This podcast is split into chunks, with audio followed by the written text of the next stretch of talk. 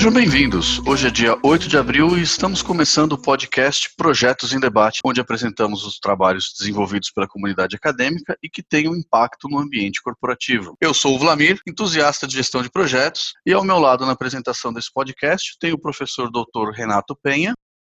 Olá, bom dia, Vlamir, bom dia a todos. Um prazer imenso estar aqui com vocês. E os nossos convidados de hoje, professor Dr. Luciano Ferreira da Silva. Olá para vocês. Bom dia, obrigado pelo convite. E o professor Alan Tadeu de Moraes. Olá a todos, é uma grande satisfação fazer parte desse projeto. O tema de hoje é sistematização dos microprocessos da capacidade absortiva para identificação do conhecimento em gestão de projetos. Professores, podem nos ajudar a entender a natureza desse tema? Sim, Vamir, o que, que nós temos aqui? O que nos incomodou no início foi como capturar informação, conhecimento em projetos e como transformar isso em algo útil para as empresas. Eu já estudo isso há algum tempo. O Alan foi me orientando no mestrado e aí eh, nós tínhamos como objeto de pesquisa conhecimento, mas o que nos incomodava era o que é conhecimento em gerenciamento de projeto. Então, lembrando até da própria dinâmica do, do pessoal de projetos, e isso é interessante. Para a gente, a gente precisa vivenciar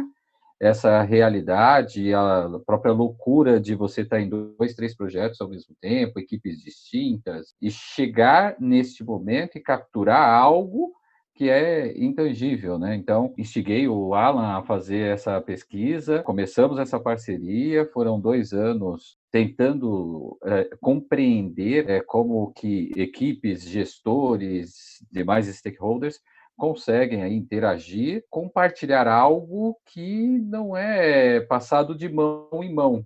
Então, esse foi o desafio que eu passei para o Alan. Na realidade, foi entender a sistematização, que ela consiste, primeiramente, em compreender dentro de cada atividade que vai ter uma ação, a qual, no caso, nós chamamos de microprocessos.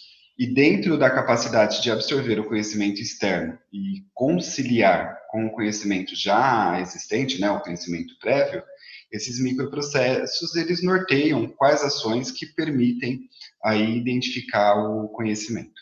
Se eu pudesse resumir em uma frase, uma pergunta, qual o gap explorado por vocês? Em uma pergunta, vamos lá, né? O gap na realidade ele foi um processo bem interessante de descoberta, eu acho que como todo e qualquer trabalho que acontece dentro da academia.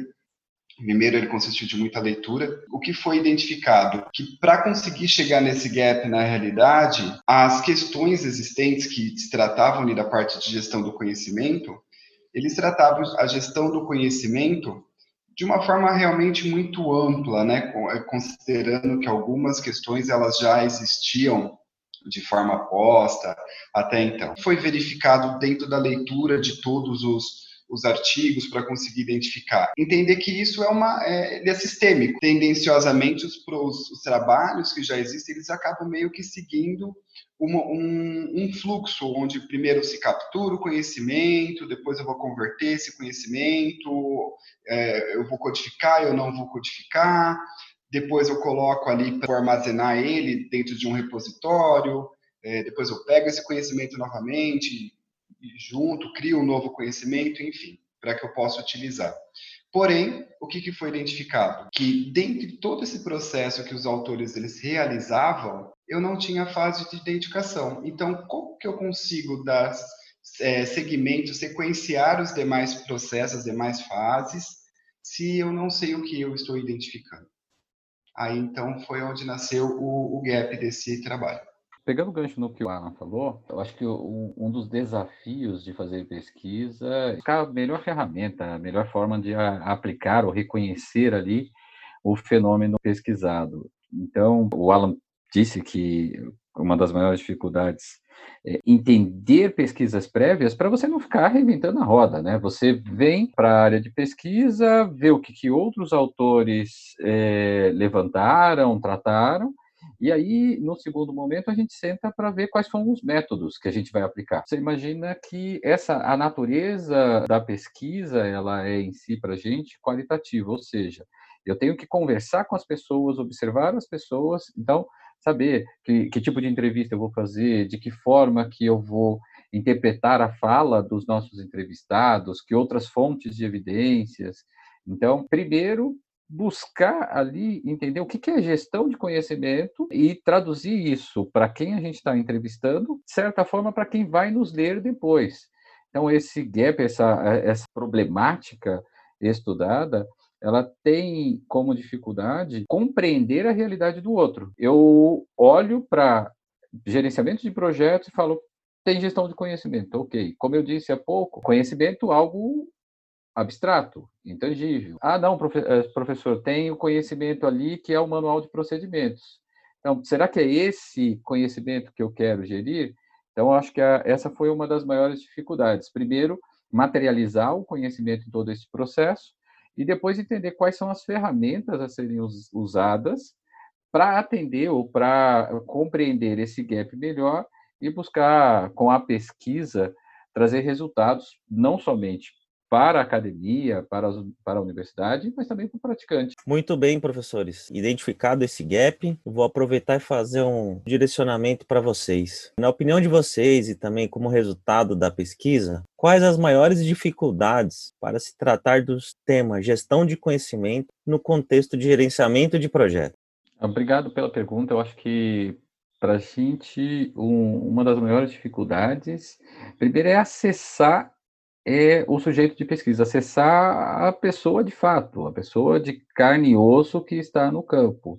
É, como eu disse, a gente tem ferramentas de pesquisa, a gente conseguiu observar a partir das pesquisas prévias de outros é, pesquisadores a solidez, a robustez desse gap, mas como é que eu vou acessar o cara que tra trabalha isso no dia a dia? Como é que por meio de uma hora, 30 minutos, ou a observação da vida desse cara, da, do, da rotina dele, eu consigo capturar a essência do que é gerir conhecimento no contexto de gerenciamento de projetos. Então, acho que essa daqui é uma das maiores dificuldades eu conversar com um profissional que tem 10, 15, 20 anos de experiência e em bate-papos conseguir abstrair dele, conseguir, conseguir capturar dele a melhor informação que ajude depois outros. Então, lembrando que, como eu disse agora, é pegar e compreender primeiro o que é conhecimento de todo esse contexto, né? Ao conversar com Ala por diversas vezes, fala, pô, a gente tem que entender é, e criar o gancho para que ele possa nos responder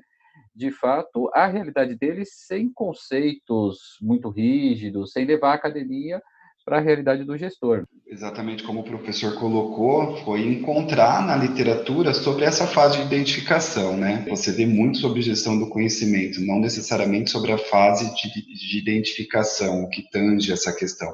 Então foi bem é, entender como que foi tratado esse tema, como os autores trataram dele, porque até então o que a literatura mostrava é que era uma fase que ela já estava posta, né? Já partia do pressuposto de que era algo que todo mundo já sabe realmente identificar.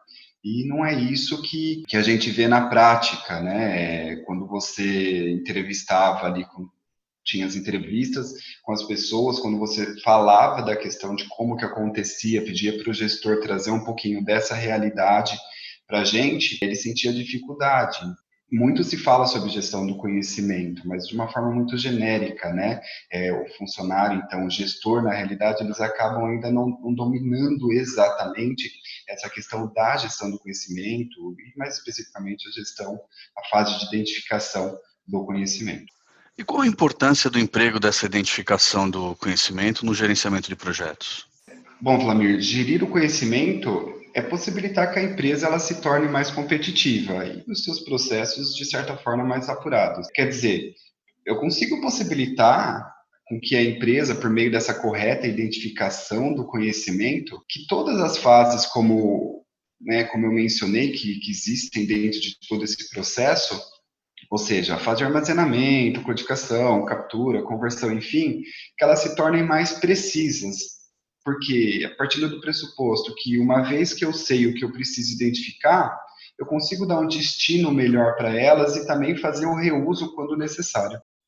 Eu, eu acho que é o, o que é interessante para a gente compreender aqui, a competitividade, algo que até o Alan puxa muito nesse trabalho, eu ir além, ele parte, inclusive, de compreender o que, que as pessoas sabem. Por isso que a identificação de conhecimento ela é muito importante para a gente. As pessoas não sabem o que sabem. Então, aqui uh, já chega um ponto importante. E as empresas, como um todo, gerenciam um volume grande de profissionais e eu preciso extrair esse conhecimento, muitas vezes, destes profissionais para que isso seja transferido para os outros. Existe um conceito para a gente que é muito caro aqui, é, dentro deste processo de gestão do conhecimento, que é o tácito e o explícito.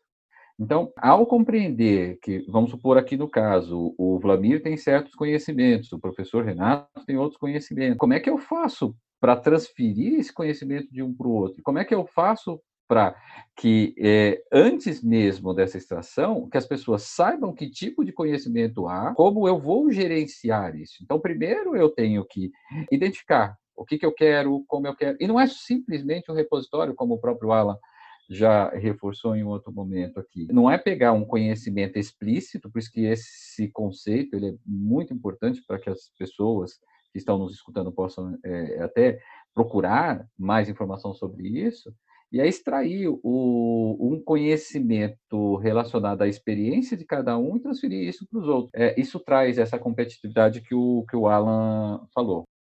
Muito bom. Agora eu vou Vou fazer uma provocação aí para vocês. Pegando essa parte aí muito bem expositiva sobre o conceito do, do conhecimento, se levarmos esse conhecimento para dentro das organizações, esse contexto, como um gestor pode identificar de forma mais efetiva o conhecimento em uma equipe de projetos? Boa pergunta. Isso aqui praticamente é a essência da nossa pesquisa. Quando o Alan começa a processar toda a informação, a gente começa a observar, conversar, com as pessoas, e mesmo na literatura prévia, nós identificamos ali microprocessos, nós identificamos ferramentas, e quando a gente fala da gerência, do gerenciamento na prática, foi o que nós comentamos com relação às equipes e às pessoas e a transferência do conhecimento tácito para o explícito. Eu acho que um, um dos resultados mais importantes aqui que a gente é, acaba adquirindo é que as pessoas têm que interagir mais. Você imagina que na realidade de projetos, muitas vezes um, um dos pontos mais importantes é o prazo. Então, quando você está preocupado com prazo, eu não estou preocupado se eu vou passar informação, um conhecimento para o Vlamir, ou para o Renato, ou para o Alan, eu estou preocupado com alcançar minhas metas aqui, entregar as tarefas que me, me foram atribuir. E eu acho que quando você trata de equipes, isso uh, tem relação com a promoção de equipes autogerenciadas, mas também o papel do líder, o papel do gestor nessa, nessa transferência.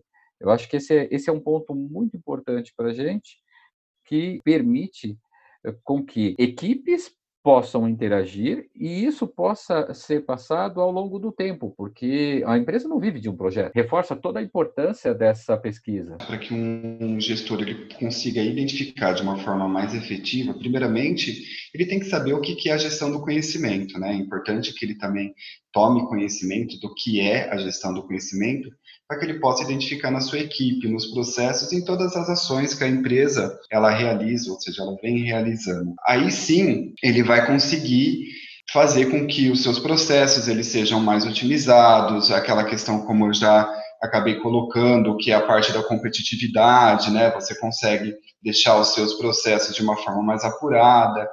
Aí ele consegue trazer para a sua realidade, uma vez que primeiramente ele conheça o que é a gestão do conhecimento, os seus processos, ou seja, quais são os processos existentes dentro dessa, dessa área. Professores, e desses microprocessos que foram identificados pela pesquisa, podemos identificar algum deles que caracterize uma ou que estreite a relação entre a academia e a corporação e o mercado? Sim, os microprocessos que foram identificados no, durante toda a trajetória desse trabalho, eles foram possíveis de uma separação, ou seja, eles foram separados em três grupos, sendo o primeiro grupo destinado aos eventos, o segundo grupo destinado à interação social e o terceiro grupo, que é o grupo de usos de ferramentas e, e, técnicas. E então, na realidade, o que a gente consegue fazer, estreitar a relação da academia, ele está ali, tem ele no grupo de eventos também, um, por meio de cursos que você pode fazer, e o funcionário ele pode ali, né, o gestor ele pode trazer isso para a realidade da empresa, mas eu tenho também a parte que, que trata da pesquisa e desenvolvimento. Essa parte da pesquisa e desenvolvimento, ela é importantíssima. Posso trabalhar em parcerias com as universidades de ensino, nas instituições de ensino superior. Permite essa troca de conhecimentos, a realidade que a instituição, que a organização tem, para todo o contexto teórico que, que é passado dentro das instituições. Né? Então, se eu consigo trabalhar em uma forma conjunta, eu consigo potencializar, na realidade, a da gestão do conhecimento e o uso desses microprocessos. Sou até mais audacioso do que o Alan. Todas elas, se não a maior parte delas, trazem essa aproximação porque o, a pesquisa ela foi feita com a realidade do gestor de projeto, a realidade de quem faz a coisa acontecer. Então, apesar de alguns nomes, e isso é bem interessante mim quando você coloca essa aproximação, às vezes na academia a gente rotula de uma forma, mas rotula a prática, né? Nós rotulamos o fenômeno. Eu falo, na minha opinião, apesar de, de alguns nomes, eles não ser ali uma nomenclatura utilizada no dia a dia de gerenciamento de projetos, mas todos esses microprocessos, e cada um agrupado aqui, eles compõem a realidade de quem está fazendo as coisas na prática. Então, eu tenho como um, um, dos itens muito simples aqui, pausa para o café. E a gente, ao chegar, em um desses processos, fala desses microprocessos, fala, pô, mas pausa para café ajuda a gerir conhecimento? Sim. Porque é numa pausa para o café que as pessoas relaxam e começam a trocar experiências. Então, como dito anteriormente, é fazer com que uma experiência minha possa ajudar o Vladimir, possa ajudar o professor Renato. Então, é justamente olhar para esses microprocessos, como eu disse, e digerir cada um deles e mesmo relacioná-los dentro do grupo. Ah, eventos. Pô, eu preciso de treinamento, a universidade corporativa, evento. O que é um evento para minha empresa? No, no segundo grupo, interação social. Pô, o que é interação social? Ah, é na interação social que tem o café, integração das pessoas. Ah, vamos fazer um happy hour. Pô, um happy hour ajudaria a gente melhorar a gestão do conhecimento? Vamos testar. Então, é olhar para esse trabalho, que é, em princípio, acadêmico, e tentar uh, digerir essas informações para saber o que, que eu posso agregar valor na minha empresa. Esse é um fator importante que ajuda quem possa nos ler e trazer isso como solução para dentro da empresa. Eu acho que essa aproximação é muito importante, por isso que há uma preocupação, inclusive, em traduzir muitas vezes o que a academia é, consegue de resultado para o praticante. Eu acho que essa, inclusive, esse podcast é uma forma de ajudar. Nós poderíamos observar a diferença entre os microprocessos de identificação no gerenciamento de processos ágeis e projetos tradicionais? Boa pergunta, Renato. Para compreender um pouco disso, é, tem que entender a essência de cada um dessas abordagens, né? Pelo que a gente discutiu ao longo do trabalho, projetos ágeis eles são mais afeitos a todos a todas essas ferramentas, é, principalmente relacionadas à interação social. Entendendo a essência de cada um, como o o projeto ágil, que eu estou mais preocupado ali com prazo, com escopo, e diferentemente, do, do, me desculpe, do, no projeto tradicional, no projeto ágil, você tem uma interação maior, você tem uma preocupação com trazer o novo, com modificar, você tem o MVP que me ajuda, pô, vamos sair daqui, vamos discutir melhor qual que é, é a melhor solução nesta, neste estágio, então, eu comparando assim de forma muito grosseira, ao tratar projetos ágeis, o gerenciamento de projetos ágeis, eu acho que uh, muitos desses microprocessos eles vão ser muito mais efetivos do que num projeto tradicional. Então, eu acho que para o praticante ele deveria testar cada um desses microprocessos e compreender, mas já é, compreendendo inclusive a essência. Eu acho que o, o, ponto aqui chave é quais são as práticas relacionadas a projetos ágeis, quais desses microprocessos são mais aderentes e quais são as práticas do projeto tradicional. Ao compreender isso, eu consigo compreender como capturar esse conhecimento, como identificá-lo entre as pessoas que estão envolvidas no projeto. E tem um desafio muito maior aqui, eu acho, para gente, é que muitas pessoas elas estão no projeto, são de áreas funcionais, então eu tenho que integrá-las também. E aí, mais uma vez, mesmo em projetos tradicionais, as práticas de interação social possam ajudar aí o, o gestor. É, essa pergunta é bem interessante porque quando as entrevistas foram realizadas, não foi estipulado, não foi delimitado entrevistados somente que atuam com projetos ágeis ou projetos tradicionais. Então, os microprocessos que vieram das, das entrevistas, é, eles são tanto daqueles que atuam com projetos ágeis, quanto aqueles que atuam com projetos tradicionais, ou até mesmo com projetos híbridos. E é interessante porque o que foi possível identificar que naqueles que atuam com projetos ágeis, ah, eu acho que talvez devido à sua, à sua periodicidade de reuniões que você tem, até mesmo a própria flexibilidade, a contribuição de microprocessos ela foi maior, justamente como o professor Luciano também disse, por meio de diversas técnicas e ferramentas que são utilizadas, isso talvez tenha facilitado com que o gestor que atua, ele desenvolva, né, trabalhe com mais ações, ou seja, mais micro, microprocessos. Professores, o que vocês veem como próximos passos de pesquisa futura, tendo como base esta pesquisa de hoje?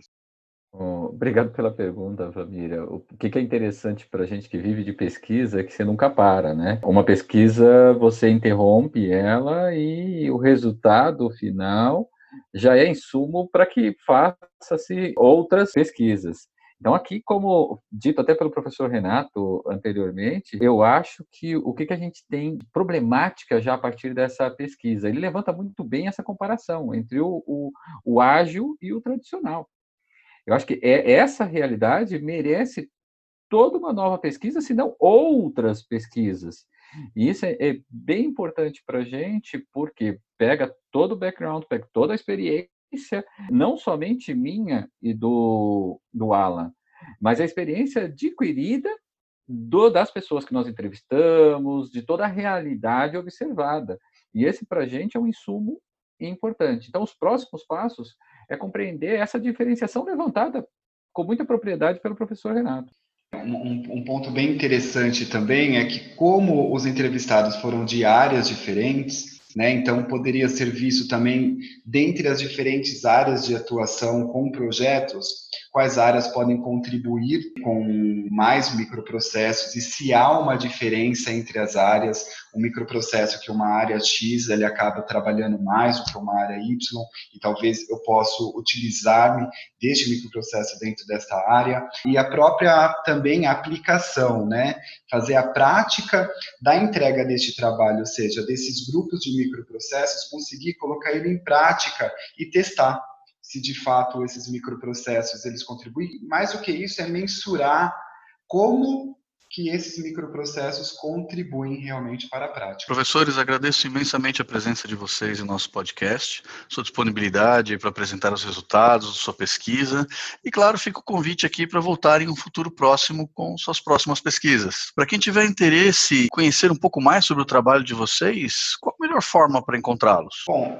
é, eu estou no LinkedIn, quem quiser pode me procurar, Alan Tadeu de Moraes. O Lattes, tem algumas informações, ou o próprio ResearchGate, também como Alan Tadeu de Moraes. É, no meu caso, endereço fixo no programa de pós-graduação da Uninove, nas mídias sociais, como o próprio Alan já falou, é Luciano Ferreira da Silva, mas fica o convite, inclusive, para mandar e-mails, para tomar um café conosco, para conversar sobre o assunto. É, quanto mais pessoas falarem sobre o assunto, para a gente melhor também mas evolui a pesquisa. Obrigado pelo convite, parabéns pela iniciativa. Muito obrigado pela disponibilidade, professores. Um grande abraço e até o próximo episódio.